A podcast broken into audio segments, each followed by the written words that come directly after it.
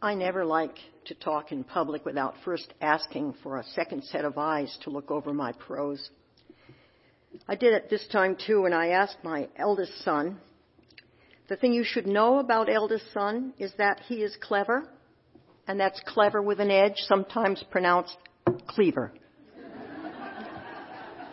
so it is with his response to this talk. Now, he put a lot of time in on this, a couple of drafts, and I was not 100% confident that I had done justice to this topic. I chose it more than a month ago, and a lot of things have happened in between, so I have incorporated his take on this talk. Now, I wrote his part in italics, so I don't know what italics will sound like, but, but I'm going to try to let you know. Maybe I'll use air quotes. He liked this part. I fell on my face in the parking lot at Plaza Suites in Ashland, Oregon two weeks ago Sunday. I had been enjoying the Shakespeare Festival for a week and had one play left to see, Henry V. Then my friend and I planned to drive to Redding on our way to San Francisco and her house, and from there I would come back.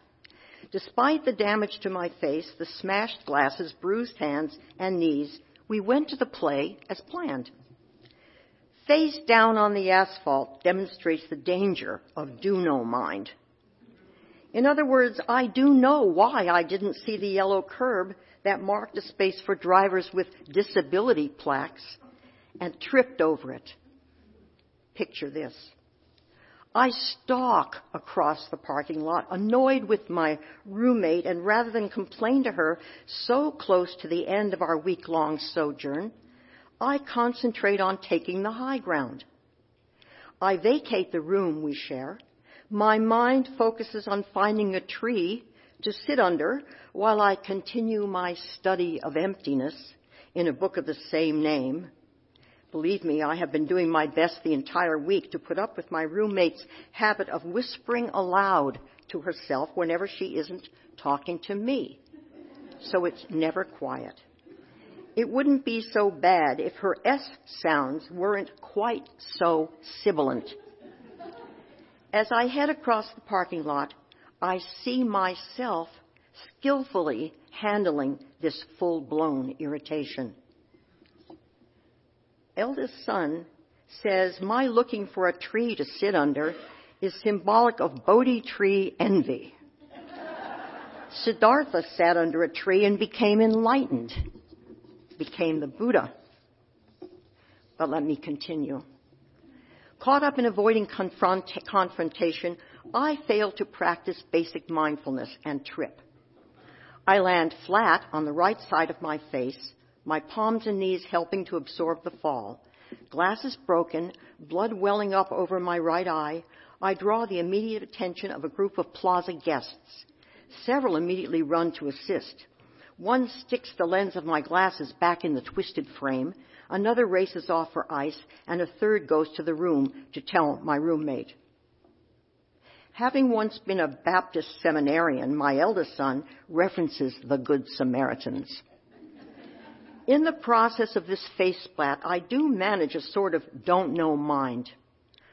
I don't know how I could be this unaware. I don't know if I will be able to see Henry V through both eyes. Don't know if I can drive, if the glasses will stay together in the broken frame, if people will be aghast at the blackened eye, if anyone will even notice, and so on. The rest of the trip will be far from high-minded, as I am acutely up close with each painful present moment. Yet I can't help but be curious, which is a good thing. Since my blurry eyed return to Central Coast, I have had Costco repair the broken glasses, had a head x-ray at Sierra Vista, made every effort to reassure my nervous dog Foxy that mom's not leaving again soon, and used a lot of makeup. Eldest son points out that the explanation of don't know mind that follows is clearer in this draft than it was in an earlier one. He said while reading draft one, he had to Google Don't Know Mind, which he refers to as DKM, to be on the same page with me. So before explaining how it is a good thing, I should tell you what I think it is. Don't know mind has also been called beginner's mind. As in the reading, Zen teacher Suzuki Roshi coined that term to describe an attitude of openness and curiosity. He had in mind a willingness to learn, to hang out in uncertainty, even though it could be uncomfortable. Buddhist teacher and Zen hospice founder, I'm going to need this water, Frank Ostaseski explains don't know mind as a good thing when it is characterized by curiosity, by wonder, awe, and surprise. Don't know mind is a mind that's open, he said, that's ready and free. He says that whenever he plays hide and seek with his granddaughter, she is genuinely surprised to discover his hiding place or being discovered herself. On the other hand, he says, adults walking into a surprise party immediately want to know who is responsible for this. At this point, eldest son said, get rid of Alan Alda. But I asked some other friends about Alan Alda and they said they loved the man so I should leave him in. I did. MASH star Alan Alda was interviewed on the PBS NewsHour a week or so ago and though he didn't use the words don't know mind, he said that in his opinion, ignorance with curiosity is a good thing, whereas without curiosity, it is not so good. I look at Don't Know Mind, or DKM, as my son calls it, as one tool we carry in our DIY, do it yourself, toolkit, along with other tools like conviction, the theme our Reverend chose for this month. When we stay open to possibilities we might have ignored, if we only pay attention to what we already believe, we are using DKM rather than pursuing opinions already in place. At this point, eldest son asks why I chose confirmation bias to illuminate my topic. He says, for some reason not explained, you decide to propose DKM as an antidote to confirmation bias. Perhaps this is because confirmation bias is epidemic in our contemporary social and political culture, where tens of millions of people on both the right and the left, these are his, center right except for Maoists, maybe that's who he is, are locked firmly into partisan echo chambers from which they refuse to budge. And the person in charge, himself an extreme narcissist, who no doubt also talks to himself when nobody else is listening, is a living, breathing example of uncurious, ignorant BSing, he wrote it out, masquerading as straight talk, and received as such by his equally uncurious, ignorant followers. End of italics. So I took that to mean he really did understand why I chose it. And so I go on. While it's possible that many of us do share opinions, it's also possible that not every one of us is holding beliefs that we have spent years doing objective analysis of available information or even had any years of experience. I know that only recently I was exposed to facts about this country's systemic racism, facts I hadn't known. And knowing them strengthened a purely subjective attitude I had from childhood based on my father's treatment of people of color, as well as the 13 years I taught in Los Angeles inner city schools. Rather than claim I couldn't possibly be a racist with this background, I chose to understand whiteness from a broader perspective. I may know how I felt and grew up, but without more information, my advocacy might be pretty subjective. In this case, subjective bias toward inclusivity was reinforced but had my personal experiences been negative, I would at least have had access to facts that opened my eyes and perhaps influenced me to a wider perspective. Eldest son said the racist example is not forceful because exercising DKM doesn't really result in a change of perspective or a new openness towards the issue. Close quotes. I prefer to think he missed the point. Being human, we are all susceptible to confirmation bias. paying attention to information that upholds the ideas we already have, and ignoring what challenges those existing beliefs. Now, I remember my father was very outspoken about the value of Chevrolets over Fords.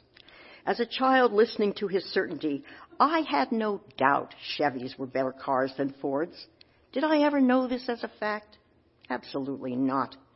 And I never did any research that might prove or disprove my father's bias.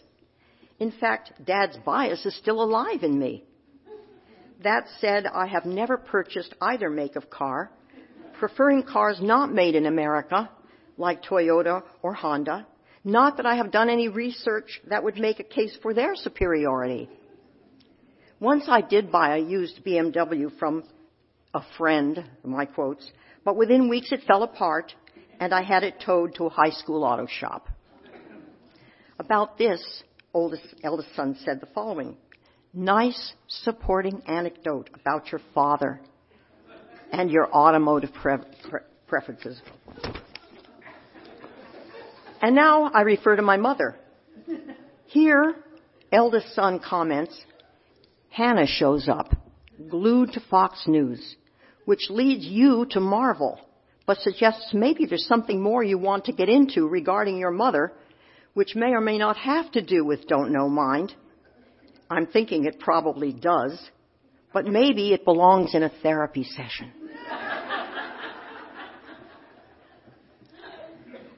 But I'll go on.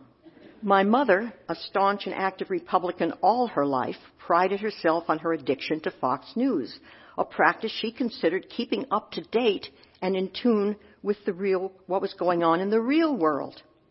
Watching Fox News was her practice well into her 90s. Sitting with her in front of the TV whenever I visited made me marvel at the world she experienced as real, and it gave me some new insight into my childhood. We all know the dangers of confirmation bias, even as we live through it. If we are willing to try out don't know mind, we have an opportunity to approach every situation as if we had no biases. This is not an invitation to ignorance, as Ostaseski says. It just has to do with softening rigid beliefs, of staying open to possibilities. I took Don't Know Mind for a spin with last Sunday's Tribune by reading an article, the headline of which implied Trump's foreign diplomacy made sense. In the past, I would have ignored it because the implication that something that man did made sense. And after reading the article, I realized that I absolutely lacked foreign policy expertise and could not for myself determine whether the writer, whose background included the Hoover Institution at Stanford, made sense. Don't Know Mind showed me how much I didn't know and how biased I was against the thinking of anyone from a right of center think tank that on matters of climate dismisses science. Eldest son's comments on above reference. You gave a well-deserved smackdown to anyone associated with the Hoover Institution. The duplicitous and intellectual dishonesty of whose remarks no amount of DKM can ever reconcile. Unfortunately, we all have some confirmation bias. Even if we believe we are very open-minded and only observe the facts before coming to conclusions, it is very likely that some bias will shape our opinion in the end. And it is difficult to combat this natural tendency. Yet if we know about confirmation bias and accept the fact that it does exist, we can make attempts to recognize it. That may help us see things from another perspective, though it is never a guarantee. Being able to widen our outlook tells us we are under the influence of don't know mind.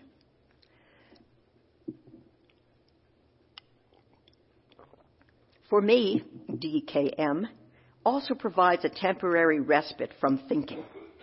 It is a way to live less through concepts. As I focus on experiencing, thinking subsides and something else arises. That something else is awareness, a form of sense perception without judgment. It is a matter of allowing what is to be just what is. By allowing sense perceptions to arise, to see, to hear, to smell, to taste, to think, to touch, without naming everything, I experience less negativity and am less judgmental. Eldest son likes how I am about to end the talk by bringing it back to the beginning with my fall off the high road into awareness, no matter that it comes as an unpleasant surprise. As I look back, I see myself instantly empty of thought, sprawled on the pavement at the Plaza Suites in Ashland, Oregon, suddenly aware of the pain and shock of it, the feel of my face against the asphalt. There I lie, brought down to earth, free from conceptualizing, freed from the effort of being high minded rather than honest with my friend about the unpleasant intrusion of her sibilant S. Perhaps at some point, a skillful approach to broaching the issue of her hissing may arise. Perhaps it won't. At both our ages, neither of us is likely to undergo too many radical changes. Therefore, I will give it no further thought. I will, however, continue to make use of DKM, don't know mind, whenever it is the best tool. And I will conclude with a shout out to eldest son, who is dearly loved and highly valued, despite his current disdain for don't know mind.